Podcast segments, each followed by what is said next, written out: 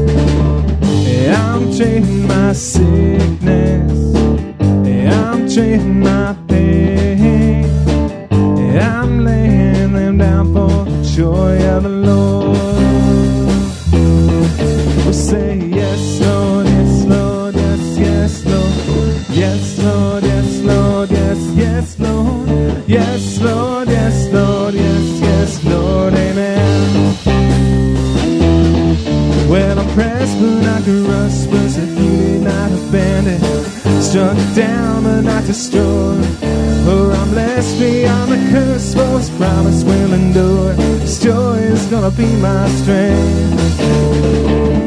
Though the sorrow may last for the night, his joy comes with the morning. And I'm trading my sorrow, and I'm trading my shame. And I'm laying it down for the joy of the Lord.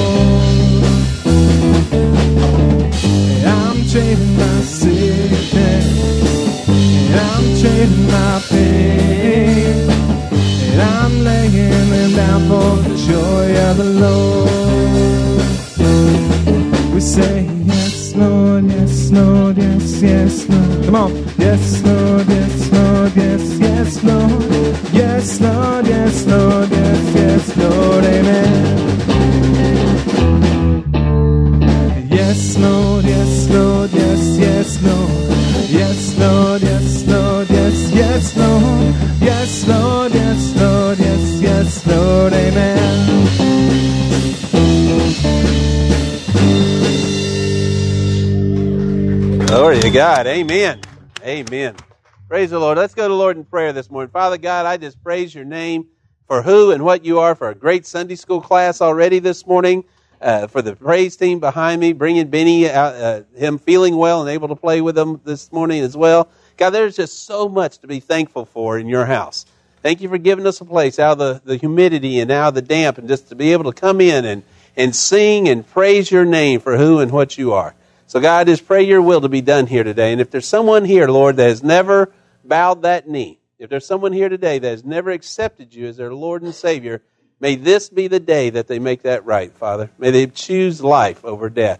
And God, for those that aren't able to be here today, for whatever the reason, wherever they may be, may you touch them. May you let them know that you're, you're God here and there at the same time. Wherever they are, Lord, I just pray your will to be done in their lives and let them know that we miss them. Father, bless this opportunity to worship you, and may you be able to sit back in heaven today and sit back on your throne and say, Those are my people in Sutherland Springs worshiping me. Lord, may your will be done. In Jesus' name, amen. Amen. Guys, it's good seeing all you guys this morning. I praise the Lord for each one of y'all that are here. And, and praise God. It's going to be a good day in God's house. Amen? Amen. Amen. Walk around a second, shake somebody's hand, give them a hug, let them know it's good to see them in God's house today.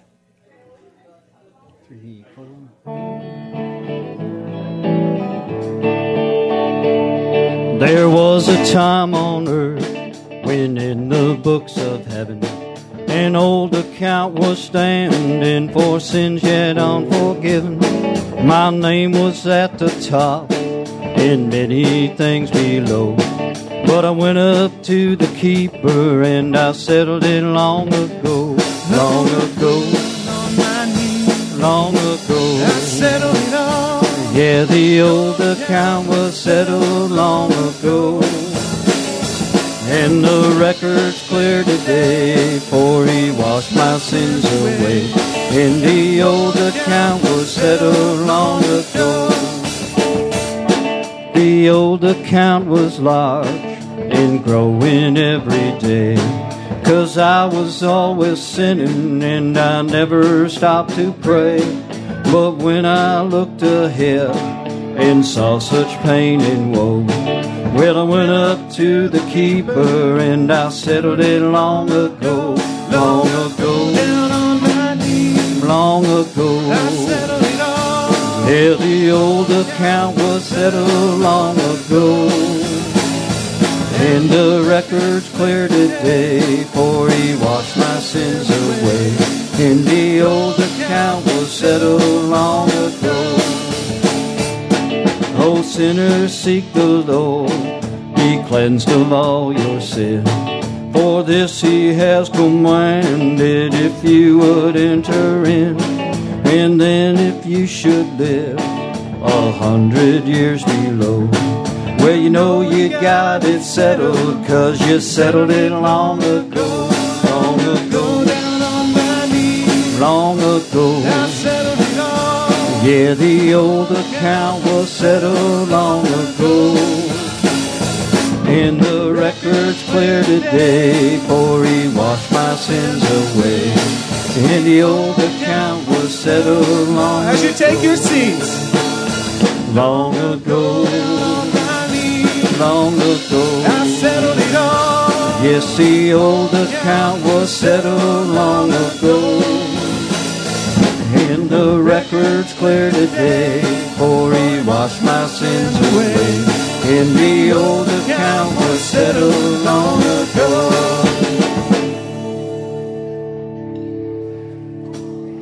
Amen. Thank you, guys. Okay, we got a few announcements this morning I want to make sure to touch on. Um, I got a text this morning, so let me just call attention to this real quick. If you're looking at the boards, it looks like we had a great week on tithing last week. That was the text I got, but I just was told that the that we had wrong dates or something. So that wasn't as good a week last week. I was all praising God as I was putting it on there.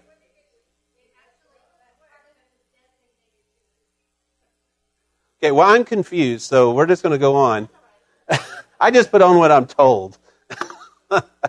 anyway, so praise the Lord. We did have a good week, so I'll leave it at that. But moving on with the rest of the announcements, um, speaking of a miraculous event, the it is great to see how God works. If you had went and visited Miss Diane last week or earlier, in this week even, it was um, it looked like it was in a pretty dire situation with Miss Diane. However, at this point, she is not only back to herself, she's laughing and smiling and, and just an incredible work of the Lord. Amen? So praise the Lord. Give God the glory for that. Amen? They have moved her now from the hospital. She is in the nursing home in La Vernia, and she said to let everybody know she's there and that she is will try to recognize everyone now. She said to come on by and visit her. So she's at, at the home there in La Vernia if you want to go by and see her. A few other things I want to point out. Churchwide Workday is next Saturday. Now, we've been promoting this for the last few weeks because we'd like this to be a, a large turnout. We got a load of sand coming to build the Gaga pit. We got a few other things we want to do. Uh, there's some uh, big projects, and then it's just regular spring cleaning. So there's a lot going on next Saturday. If you can come up for for the day would be great, but even for an hour or two to help out where you can, that would be much appreciated. So next Saturday, starting at nine o'clock, I believe it is. Yes, nine a.m. And what there's going to be lunch there provided. It's a great time of fellowship, great time just to get together and have a good time and work in God's house as well. Now we started promoting this early so that hopefully everyone could mark that on their calendar. And the more we get here, the faster we can get done, and the, the more fun we can have in doing it. if there's only two or three of us that come, it's going to be a long day. We'll still have fun doing God's will, but it's also a lot better if brothers and sisters can lock arms and work together. Let's build that wall, as Jeremiah would say. Let's come back and take care of the house. Let's let's take care of God's house and do what He's called us to do. Amen. Then the church-wide camp out. Uh, uh, believe it or not, there's still ten. Or I was t- last time someone looked, it was fr- Friday, I think it was. But I was told there were still ten campsites available. So if you're still wanting to get a site out there, you want to camp out a few days. Uh, some are going to be there the whole week prior to the actual weekend. Some uh, Wednesday and on, but there's going to be folks there all that week. If you would like to go and just t- a way to go and hang out and fellowship and such, I would encourage you to get your camp spot and, and get, get in there and get it reserved now. The, I was talking to the park ranger Friday, and she said that the, uh, they are also going to, they're building a floating deck they're going to put out in the middle of the lake so that you can swim out to the deck and hang out on the deck and dive off the deck and swim back. So they're, they're adding stuff all the time. It's, it's, going, it's going to be a fun time. It's going to be a, a great time to go out there. So I encourage you to go. And last but not least, oh, and also with that, let me say this. If you're not camping out, but you want to come to the church uh, event, if you want to come to dinner Saturday night, and uh, you can do so. And then the church event's going to be that Sunday morning at the Refectory. It's a it's a beautiful building built in 1899 and 19 between 1899 and 1901, and it's got the the patio goes looking over the the river. That's where we're going to have church services that morning. So if you'd like to come and be a part of that, please feel free to do so too. You don't have to camp out to come and be a part. If you're not coming, that doesn't mean stay home. We'll still have church here as well. So those that want to come and, and be a part of the church service here, please do so. And then those that want to go out there, we'll be out there too. Uh, and then last but not least is the ladies' retreat. We've been promoting that as well. We need to get a, a solid name uh, count as to how many rooms to reserve and things of that nature. Sign up sheets on the back. And as Sherry shared with you guys earlier, $7 a week would save up the money to go, and it'd be an incredible experience for you, I believe. I think that's enough announcements. Oh, no. Did I announce the meeting? Wow. Immediately following the service today, we have a vacation Bible school meeting. So anyone that was, is interested in helping with vacation Bible school, you may say, well, I'm not a teacher. There's craft things, there's feed things, there's, there's all kinds of different things you can do to help out vacation Bible school. You may want to come just to put a leash on Deanne and hold her in check out here or something. There's no volunteers for that.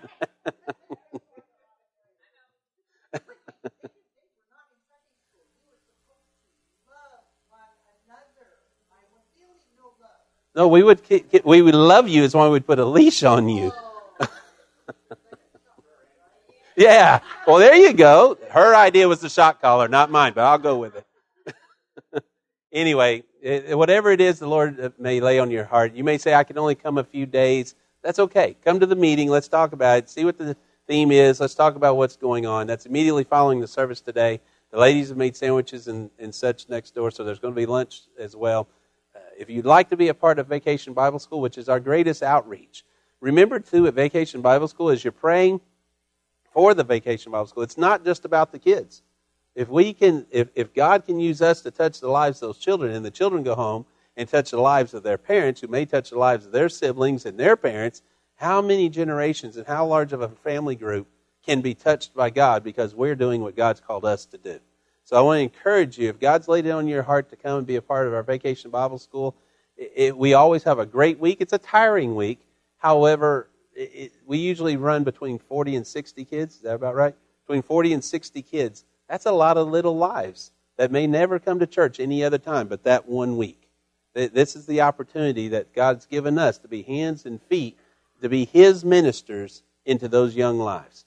So I want to encourage you, if you've never been a part, come and nothing else, just work with, with Deanne and Carla out at snacks or something just to watch. Do something.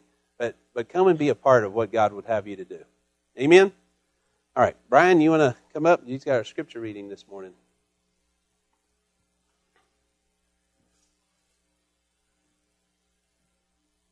That's the quietest I've ever heard them.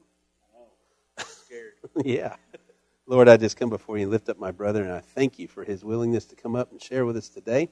And, and God, I thank you for his input in Sunday school earlier, but you're going to use him now in an even mightier way as you speak your words through him.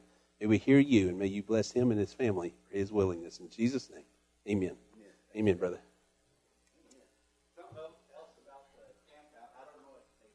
yet. If they did, they probably didn't say it good enough. So I'll say it again.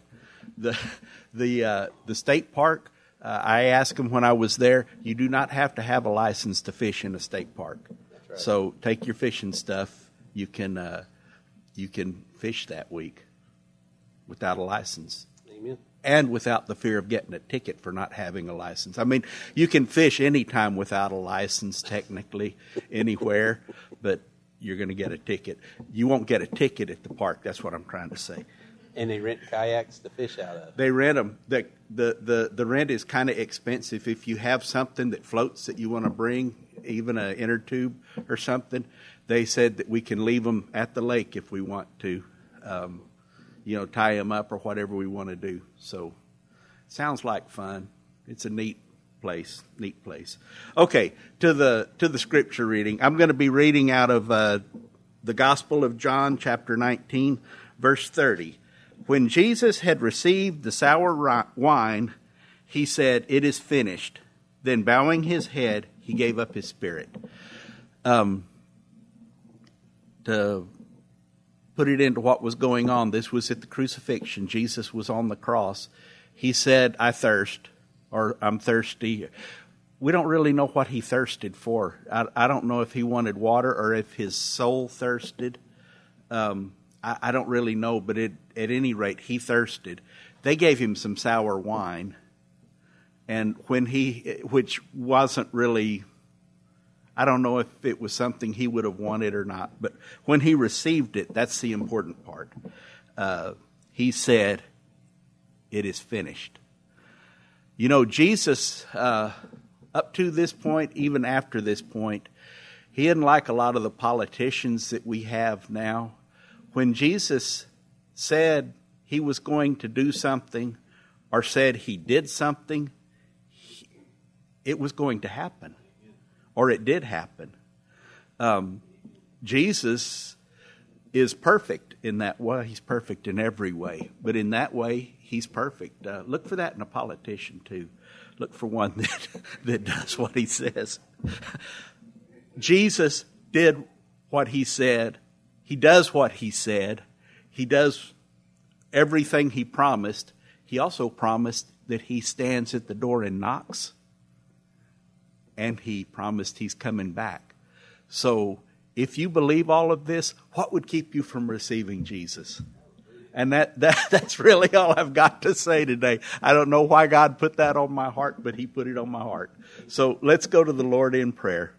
Father God, thank you for the perfect sacrifice and for letting us come to your house and worship you today, God and to have fellowship with one another and to learn from your perfect word, Lord. And I just pray that you bless everything said today, God. Bless the fellowship, bless the everything that's sung today, Lord.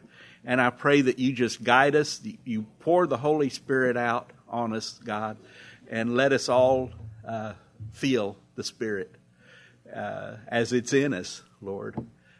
And uh, Forgive us when we do fall short of your perfect will. I pray these things in the holy, precious, sweet name of Jesus. Amen.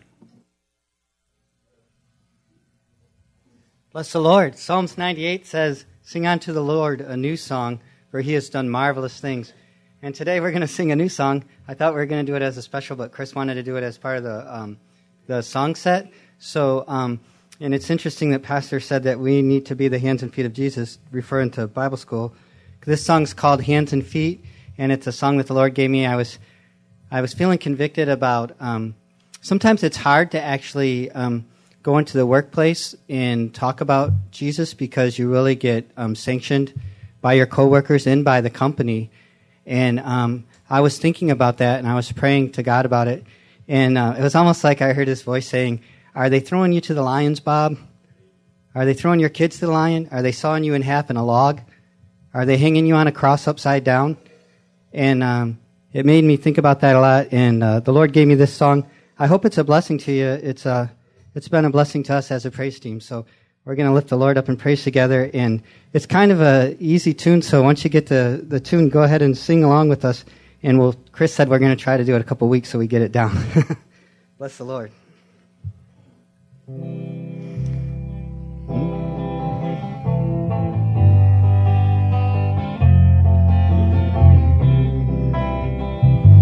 I can praise you with a fast, fast song.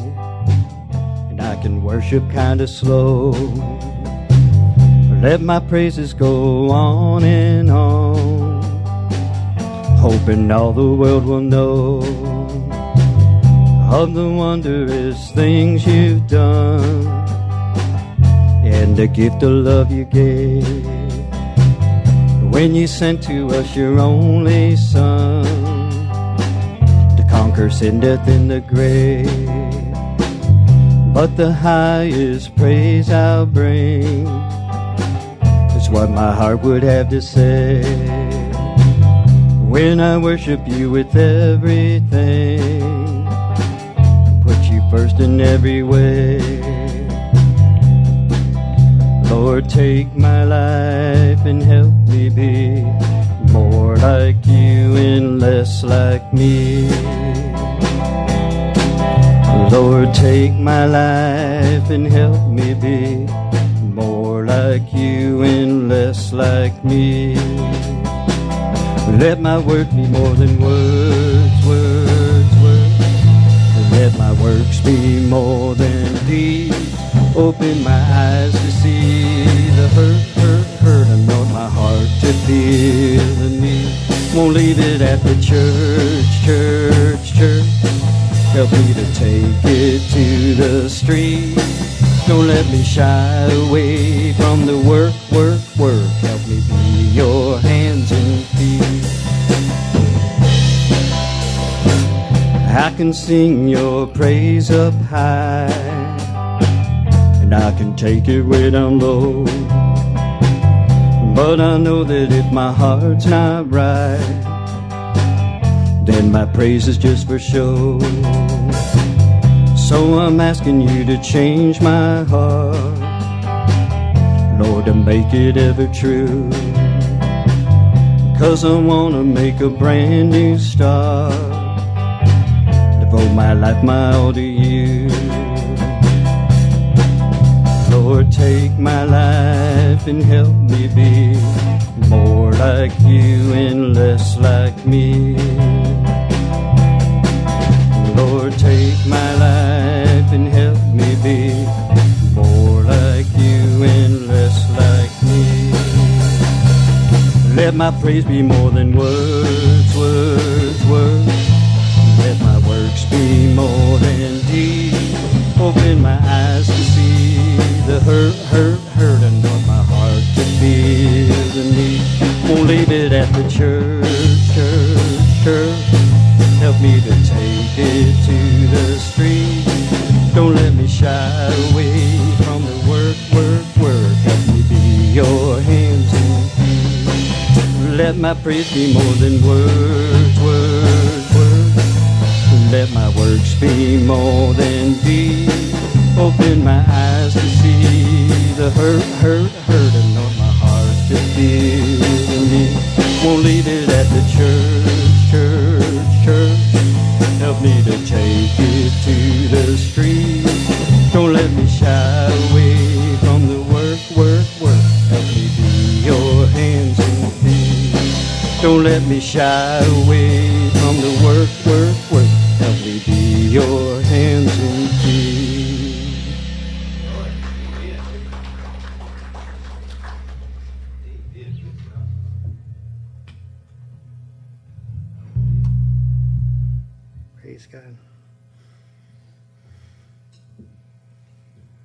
Song is a lot of fun to play. We just made it up. All right. The song is called In the Secret.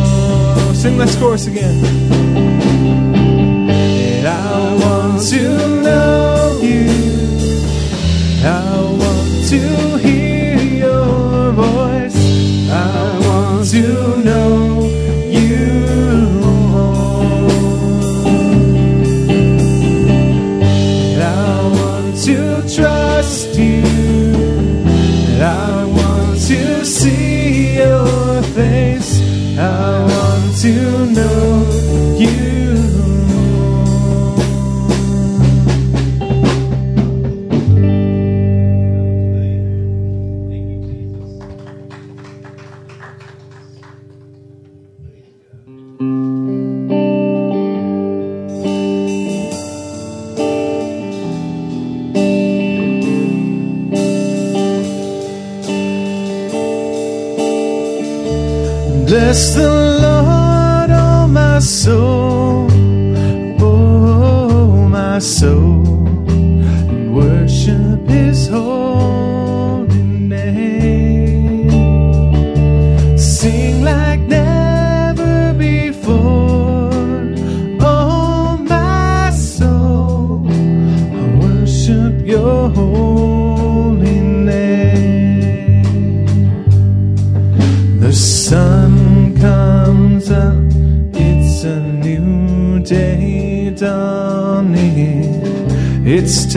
to sing your song again. Whatever may pass and whatever lies before me, let me be singing.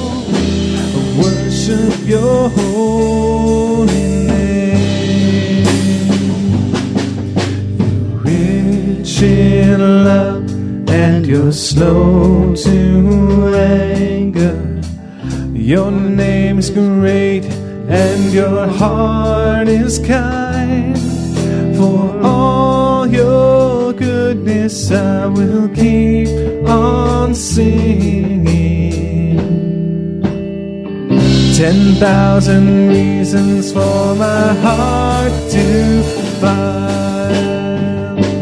Bless the Lord, oh my soul, oh my soul.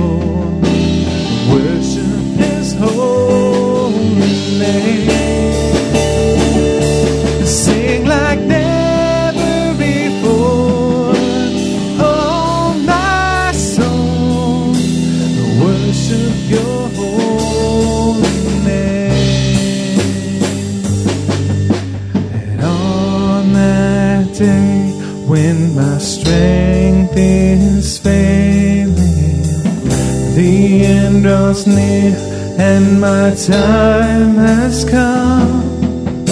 Still, my soul will sing your praise unending. Ten thousand years and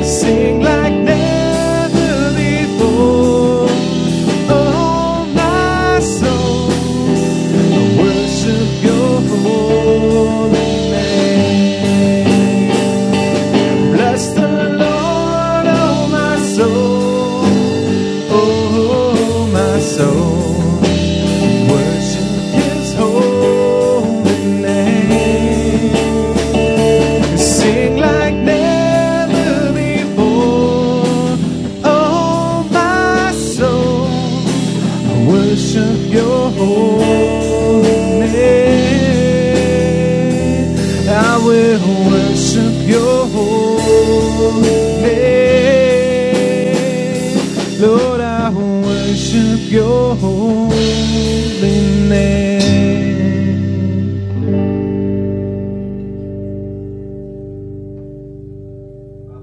Pray this morning that we do truly come and worship your holy name together in one accord, in unity. May you be God. Amen.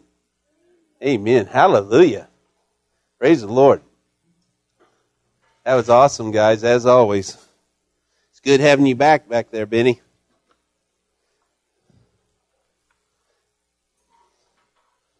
And how often do you write songs, Bob? One a week? Praise the Lord. Praise the Lord.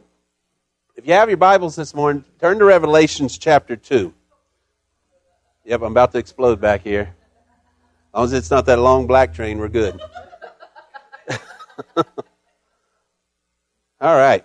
Actually, you just put your finger in Revelation chapter 2. Turn actually to 1 Kings chapter 16.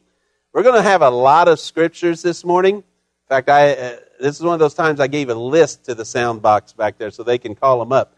However, it'd be good if you was to turn to them or at least write these down so you can go back and maybe remind yourselves of the story later. But I want us to look at a passage today, a life, if you will, uh, that, that where we should learn a lesson, where we can glean a lesson. So we're going to begin in 1 Kings chapter 16, and, and this person we're going to look at their life today, I think not only should teach us and help us to understand a important uh, asset or an important element of what Christianity is in our own lives, but also that this element of Christianity is pertinent to all those around us as well. It doesn't just apply to us. Though it is important that we understand it, we also need to incorporate in our lives when we look at other people. So we're going to look at some illustrations in someone's life here in, in 1 Kings and try to glean from it what the Lord would have us to glean from this, this life. Now, the story we're going to, the person we're going to be looking at this morning is Jezebel. Now, I think we've all heard the name at one point or another, but have we really looked at her story? And I would say and submit to you this morning that the story of Jezebel is something that could have came right out of Hollywood today. That you could make an incredible movie out of, out of her life. Her sins not only would captivate the people, but even her gory demise. I had someone this morning just mention that that's their, one of their most interesting points of the Bible in their life. Uh, uh, not in their life. One of the important parts of the Bible to them. They like the story, okay?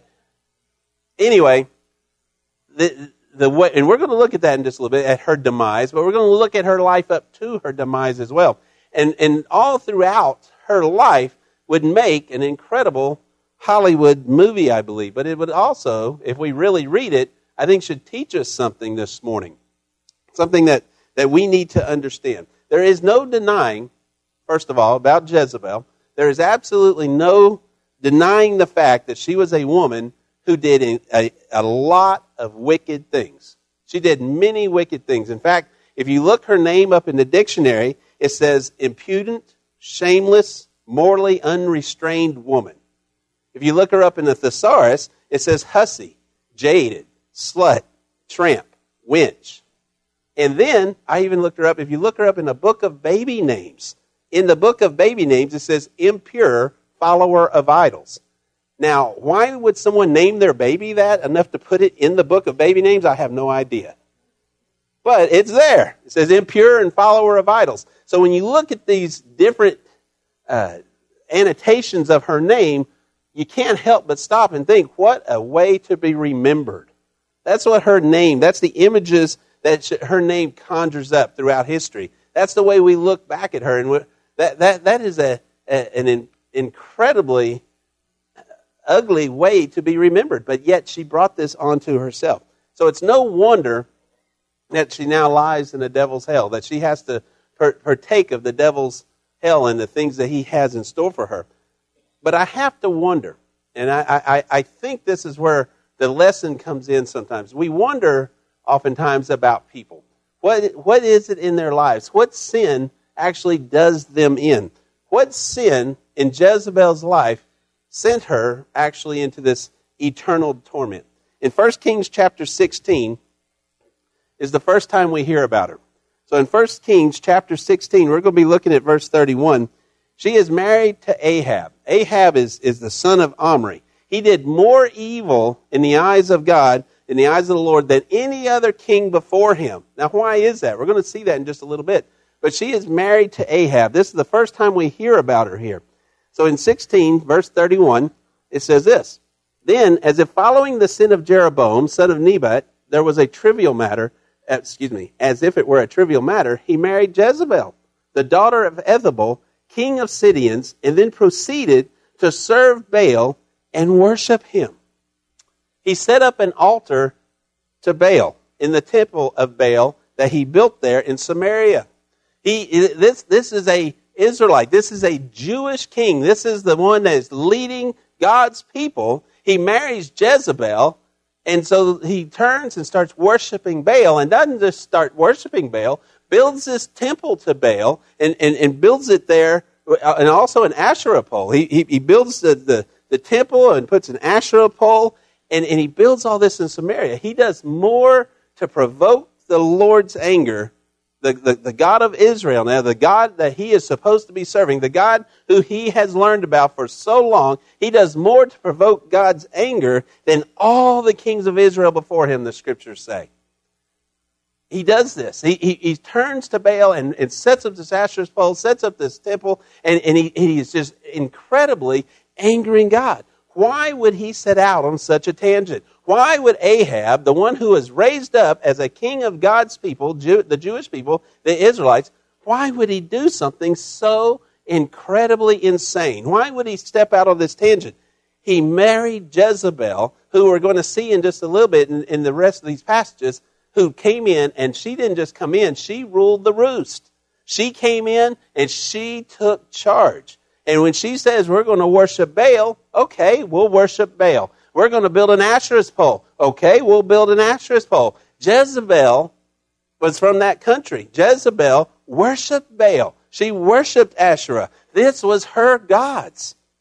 Yet Exodus we know, and, and so did Ahab know, And I would say that more than likely Jezebel had heard of it at one point or another, but she surely knew when she married into the Jewish family that Exodus 20 verse 3 says, Thou shalt have no other gods before me. But she did not care about that. She said, We are going to worship Baal, we're going to worship Asherah, and we're going to build a temple.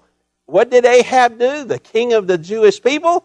Okay, dear and he built the temple to Baal. He starts worshiping Baal. And she has pulled him, and now the king of God's people is worshiping a false God. The second time we read of her, uh, uh of Jezebel, is when she's trying to wipe out God's servants. Turn over just a little bit to 18.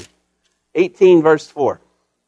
Jezebel was killing off the prophets of God now. First, she has him set up this temple and, and start worshiping Baal. But in chapter 18, verse 4, uh, let's go back to verse 3, the end of verse 2.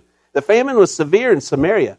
Ahab called for Obadiah, who was in charge of the palace. Obadiah was a man who greatly feared the Lord and took a hundred prophets and hid them, fifty men to a cave, and provided them with food and water when Jezebel slaughtered the Lord's prophets. Again, we know that, that, that God says that thou shalt have no other gods before me. Jezebel does not care. She doesn't care about that. In fact, she says, I am going to not only worship other gods, I'm going to go and slay all those that are prophesying for you. I'm going to go and make sure that all these prophets of the, the one true God, the God of Israel, I'm just going to kill them off. I'm going to take care of them. So I wonder, is Jezebel in hell for that reason? Is she in hell for breaking that commandment, thou shalt have no other gods before me? And then goes out set and basically declares war on, on the prophets of Israel. That is heinous. That is bad. That is rough. But she does more than that. You see, Jezebel is also a murderer. Not only is she taking this religious war going on, not only is she wiping out the prophets of God, she says when she wants something, she's going to take it. Even though Exodus chapter 20, verse 13, another one of the commandments, thou shalt not murder. Doesn't matter to her. She doesn't care about the God of Israel. Why should she care about his laws? Even though it says very explicitly, and Ahab knows it says explicitly, thou shalt not murder. Turn to, to chapter 21, just a few more pages over. In chapter 21, starting in verse 2, look what happens now. This is the story of Ahab and Naboth. It says, So Ahab spoke to Naboth, saying, Give me your vineyard so I can have it for a vegetable garden since it is right next to my palace. I will give you a better vineyard in its place. Or if you prefer, I will give you its value in silver. But Naboth says to Ahab, I will never give my father's inheritance to you. So Ahab went to his palace resentful and angry because of what Naboth the, eh, the Jezreelite had told him. He said, had said, I will not give you my father's inheritance. So he lays down on his bed, turns his face away, and didn't eat any food.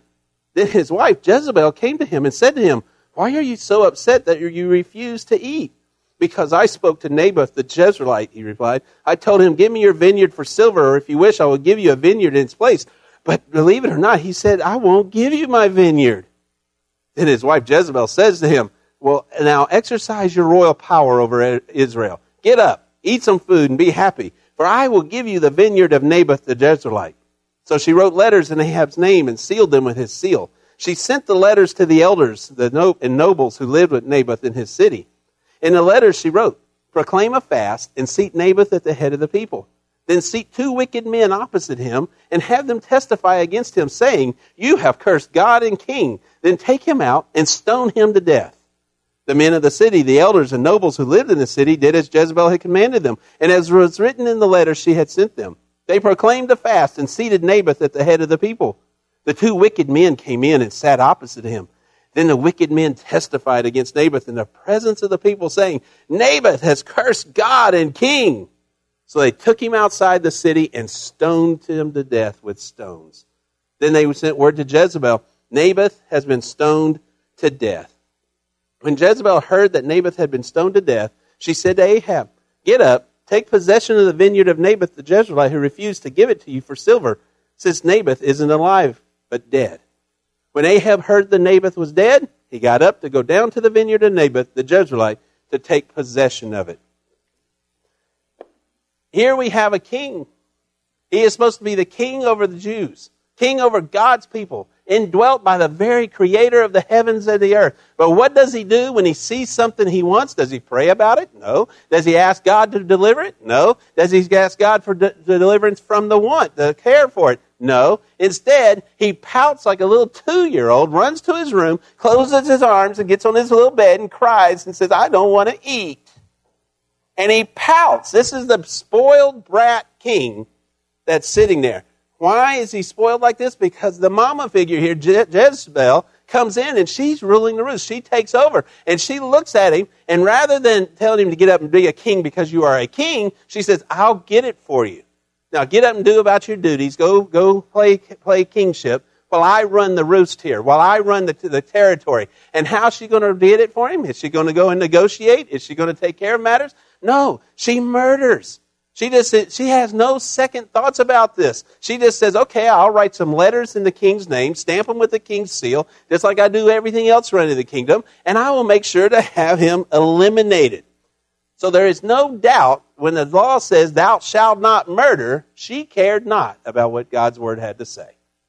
Jezebel did not care that, that, he said, Do not have any gods before me. She did not care about killing off the prophets of God, and she did not care about taking innocent blood either. If her husband, her king, wanted that vineyard, he'll have it. I'll just kill off the man who owns it. She was a murderer. So, if she was a, she didn't care about God, she didn't care about the prophets, didn't care about shedding innocent blood, is that what got her into hell? Well, let me continue here and say that not only is she a murderer, not only is she an idolater, but she's also just mean. She's a, a, a, a mean thief. If you go on with that story there, picking back up in verse 17, then the word of the Lord came to Elijah the Tishbite. Get up and go to meet Ahab, king of Israel, who is in Samaria. Excuse me. You'll find him in Naboth's vineyard where he has gone to take possession of it. Notice that the king didn't even question. He got what he wants. He don't care how he got it. This is the king of Israel. The king that is supposed to be indwelt by the most high God.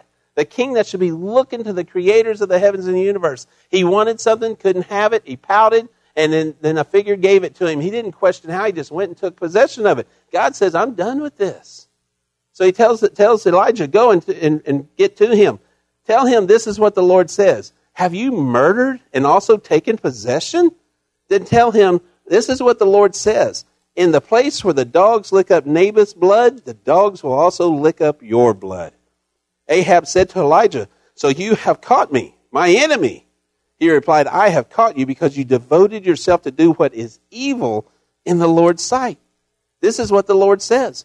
I am about to bring disaster on you and will sweep away your descendants, and I will eliminate all of Ahab's males, both slave and free in Israel. I will make your house like the house of Jeroboam, son of Nebat, and like the house of Baasha, son of Ahijah, because you have provoked my anger and have caused Israel to sin.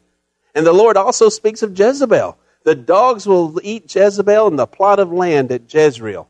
He who belongs to Ahab and dies in the city, the dogs will eat, and he who dies in the field, the birds of the sky will eat. Still, there was no one like Ahab who devoted himself to do what was evil in the Lord's sight. Why? Because his wife Jezebel incited him. Look at the condemnation. Jezebel did not care. She didn't care about God. She didn't care about his prophets. She didn't care that she had to murder somebody to, to get a piece of land for, for her husband. She didn't care that, that she had had her husband build this temple of Baal. She didn't care about the Asherah pole. She didn't care about what all these things that God said. And Ahab, rather than taking the lead and being the man of the home and the spiritual leader and the king of a people and saying, God, what would you have me to do? allowed himself to be incited by, his, by Jezebel. Jezebel was calling the shots. Jezebel did not care about God, and Ahab was not listening to anyone but Jezebel. And in turn, what happens? Incredible condemnation. Not only has sentence been laid out for both Ahab and Jezebel, but many generations are going to be lost. Because of Jezreel, she has set Jezebel, she has set in motion the, the, the, the, the, the, the killing of an entire generation because she wanted to kill the prophets of God, because she wanted to steal, because she was a murderer. Entire generations that didn't even have much to do with it are going to be wiped from the face of the earth. She thought maybe she could get away with it. Maybe she didn't think the God of Israel was that strong. But God knew what was going on. And He pronounced sweeping penalties that was going to affect many people beyond Jezebel. But because she incited it all, her name is the one that's recorded now in history. That even though there's an entire generation going to be lost, all the males of Ahab, even the slaves are going to be wiped out because Jezebel started all this trouble. She was mean. She was a thief. She was an idolater. She was a murderer. She didn't care about God at all. It is no wonder then that she sits in the devil's hell. If you remember, what did Jesus say in Matthew chapter 18? Jezebel influenced others to sin, but Jesus said, it is, if anyone causes the least of these little ones to, to, to sin, it is better that a millstone be tied about their neck and they are thrown into the depths of the sea. Woe to the world. Listen to what Jesus says. He says, Woe to the world because of the things that, that, that come that the things that people do to sin. Such things must come. Such things must come, but woe to the man who brings them. Woe to the man who brings them. Jezebel was the one who was inciting these sins. Jezebel was the one who was bringing that sin there. But Jesus said, Such things must come, but woe to the man through whom they come, the woman through whom they come. Jezebel was doing these things. We shouldn't even have to question why is she in the devil's hell? So is she in the devil's hell because she caused others to sin? Because she's an idolater? Because she's a murderer? Because she's a thief? Because she is mean? I mean, we have an incredible, horrible list of sins here. Jezebel is, has got all this stuff laid out there. Her docket is full. It is heavy, it is long, and it is adding up. We can look at her life and all the incredibly horrible and horrific things that Jezebel has done. But let's look at what happens. God, God, God sentenced them, if you will, and let's see if it comes to pass. Look at 2 Kings chapter 9. 2 Kings chapter 9. 2 Kings chapter 9, starting in verse 30. 2 Kings 9, starting verse 30. When Jehu came to Jezreel, Jezebel heard about it, so she painted her eyes, adorned her head, looked down from the window. As Jehu entered the gate, she said, Do you come in peace, Zimri, killer of your master? He looked up toward the window and said, Who is on my side? Who? Two or three eunuchs looked down at him, and he said, Throw her down. So they threw her down, and some of her blood splattered on the wall and on the horses, and Jehu rode over her.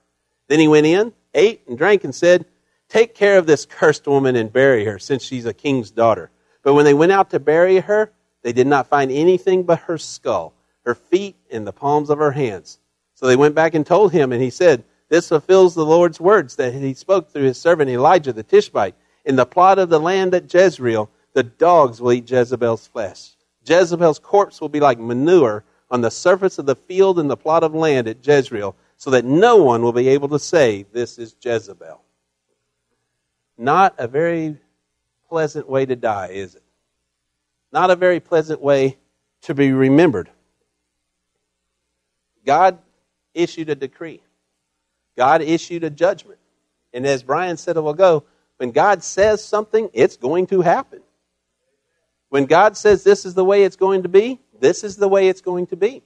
There is no denying the things that Jezebel has done. There was no denying that she was putting other gods before the God, that she was an idolater. There's no denying that she was a murderer, though the law said, Thou shalt not murder. There's no denying that she was inciting others to sin, though God said, Woe to that one who brings that, them, that sin to the people.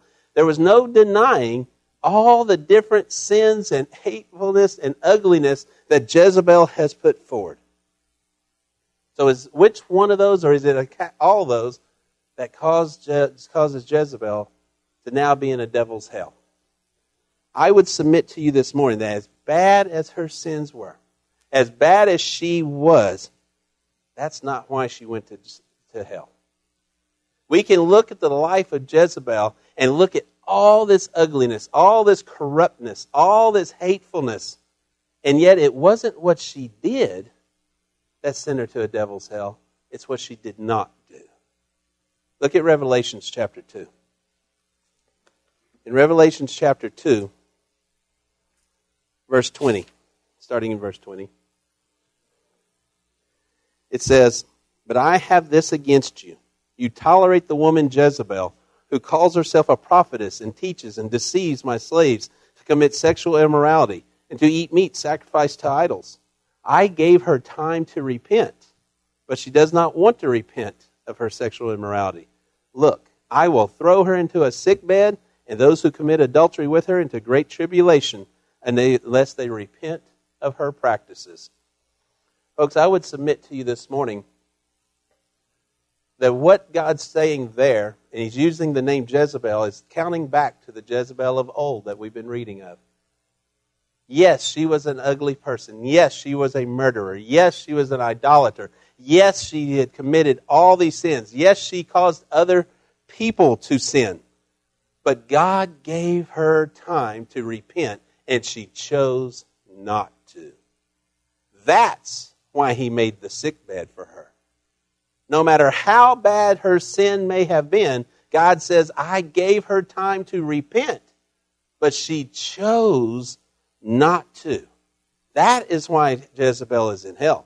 Not, not because she was a murderer, not because she worshiped other gods, not because she was mean and a thief, not because she, was, she ran the house instead of allowing Ahab to run the house, not because she was just mean and honoring to everyone. She's in a devil's hell because she chose not to repent of her sins.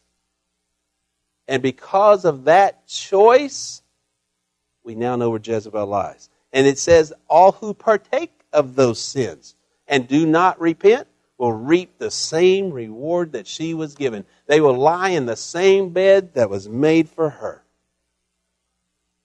The message is fairly simple this morning we all have a challenge. We all have a choice that we need to make. We either reject Christ or we accept Christ. One or the other. Do you repent of the sins in your life or do you prefer to pretend and play church? That's where the question lies. Sin is sin. And as heinous and as ugly as those were in Jezebel, and we can look to the Ten Commandments and point out the ones she specifically broke, just with what we know of in Scripture. But as of yet, God said, Whomsoever believes in me shall not perish but have everlasting life. The question that comes forth now is Have you truly accepted Christ? Many people feel as though, well, I have been too bad. I have done too much in my life. I, I've got too many big sins in my life. I've been coming to church for 50 years. If I really repented now, I would have to, the, the church would know that I never truly was saved. Or if I repented now, they would realize that I really had actually backslid and I would have to change my life.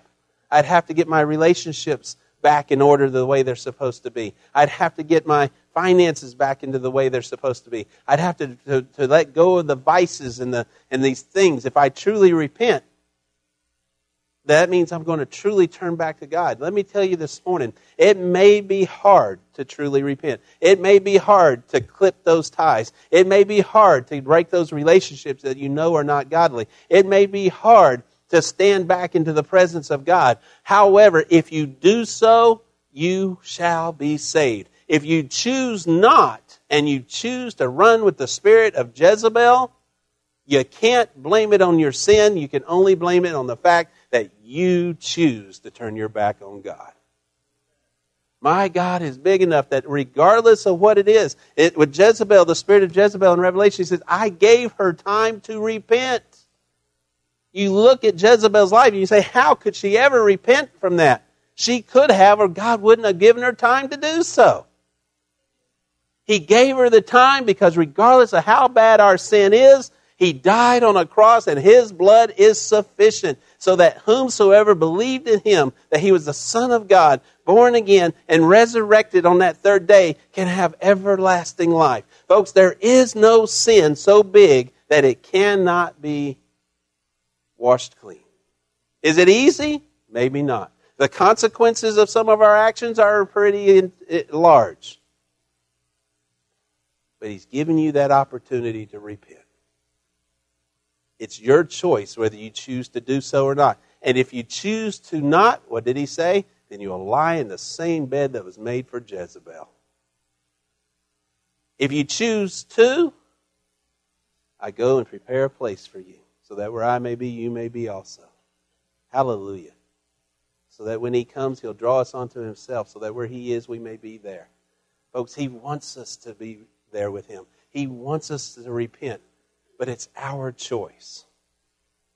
If you're here this morning and you don't know Jesus Christ as your Lord and Savior, He loves you. I don't care if you've been in church your whole life and you realize right now is the time it's time to repent. To repent of that relationship you know to be wrong. Repent of that, that financial situation at work. Repent of that vice. Repent of whatever it is that God is drawing to your mind right now. And say, Father, forgive me.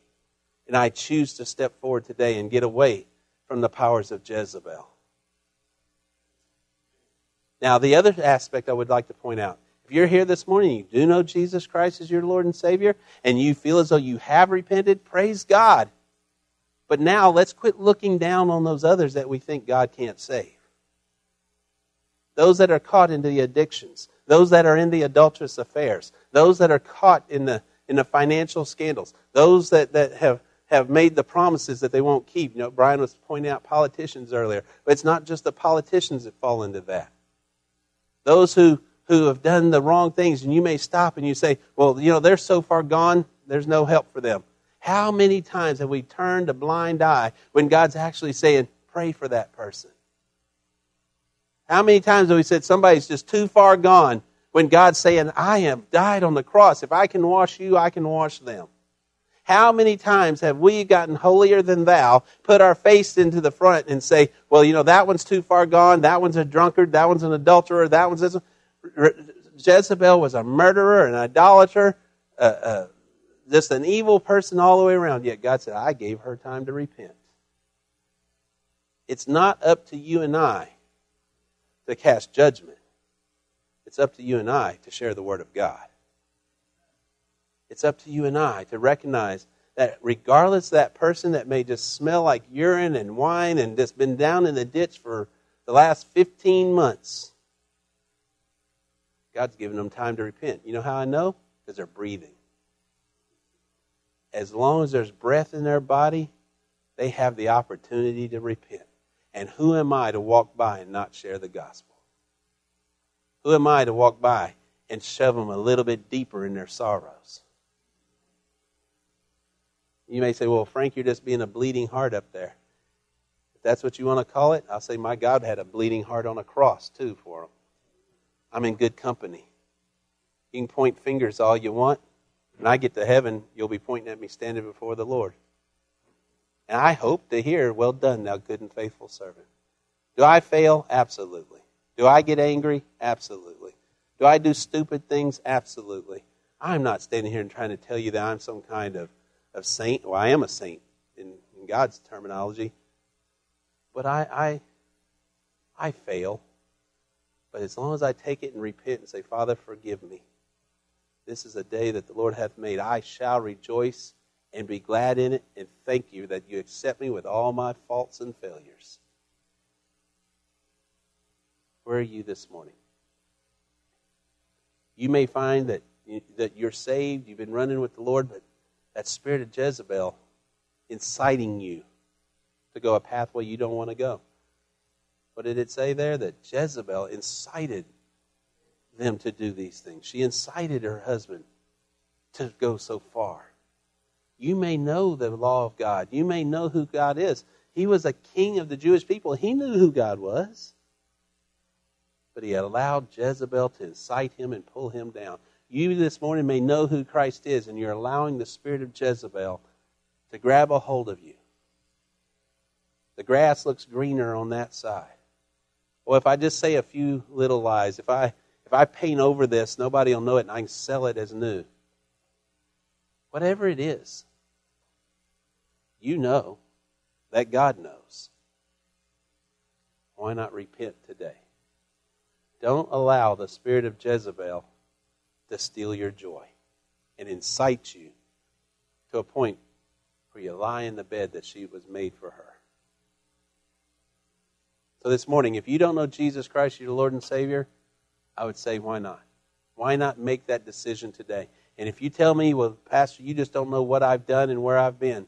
I've been into drugs. I've been to, to self mutilations. I've been into uh, uh, uh, psychological and psychotic events. I've been into adulterous affairs. I've been into financial worries. I've been this, I've been that, and I've been that. You know, I don't need to know all that. Because you know why? My God already knows, and He said, I died for you. If you're here this morning, you don't know Jesus, you can. As Brian said, he stands at the door and knocks. If you will let him in, he said, I want to come in and dine with you. I want a fellowship with you. Will you allow him to do so today? And if you're here and you know who he is, and you maybe God brought somebody to mind that you blew off, maybe uh, somebody in your family, a brother, a sister, an uncle, an aunt, that you thought they're just too far gone. God said of Jezebel, I gave her time to repent. Don't quit praying. Knock, and the door shall be opened. Pray unceasingly. You have that child, that loved one, you just think, when are they ever going to come back? When are they going to find the Lord? Keep praying. Keep praying. Don't ever think somebody's too far gone. For as long as there's breath in their body, he gave time for them to repent. Where are you this morning? I want to lead us in a word of prayer. You can pray right where you're at. You can come to this altar. And understand this, this I'm, I'm going to call you out for a second, Lisa. I hope you don't mind. Like Lisa came up to the altar in, during the praise worship. This altar is God's altar. It's not held together by an agenda. If you want to come to this altar at any time, you are allowed to do so. You want to pray where you're at, you're allowed to do so. If you want to go across an aisle and grab a brother or sister and pray with them, do what the Lord's leading you to do. But make this invitation this morning between you and God. Not you and your spouse. Don't allow someone else to incite you to do something that's not of God. Don't pay attention. If Satan's uh, uh, pinching the little baby up front to get make her to get your attention, don't pay attention to it. Listen to God. Where's God? As we pray, I want each one of us to individually think, Lord, what would you have me to do today? And he may say, pray for your brother, pray for your sister, pray for your wife. Pray for that boy across the, hall, the aisle that you don't even know who he is. But do what God's laid on your heart to do today. Look up and let God be God in your life. So I'll stand. I want to lead us in a word of prayer. Father God, I just come before you right now, Lord, and I just thank you that we can look at these lives. I can look at Jezebel's life and, and realize as, as rough as she was, a murderer, an idolater, uh, a, a mean, evil, thieving woman, you still gave her time to repent. You chose to give all of us time if we choose to look, use it.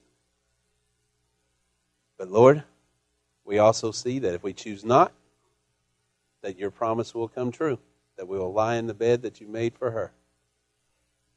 Help us to be buffered away from that, that incitement of Jezebel. May your will be done in the hearts of your people today, Lord God. And I pray that as we leave this place, we'll assess our lives and see if that spirit of Jezebel has gotten a hold of us one way or another. As you said there in Revelations 2, her spirit still tugs on people. May we expel it, and may we fill ourselves with your Holy Spirit. May we not be drunk on the wine, but drunk on the Spirit as we go forth from this place. May thy will be done in the hearts of your people. And Lord, again, I thank you for my salvation. I praise you for it. But there's someone here today that still has not surrendered their heart to you Maybe someone listening on the radio or on the YouTube channel or by CD, whatever. If they are hearing my voice today, may they hear yours even louder. May they feel your presence and may they repent and accept you before it's too late. God, may thy will be done. In Jesus' name, amen. As we sing this morning, if God's, used, if God's speaking to you, I want to encourage you do what the Lord's leading you to do. Come to this altar, pray where you're at. I'll pray with you. Maybe it's just pray with a brother or sister, but whatever you do, don't leave this place without asking the Lord to guide you. As we sing, guys. Thank you. I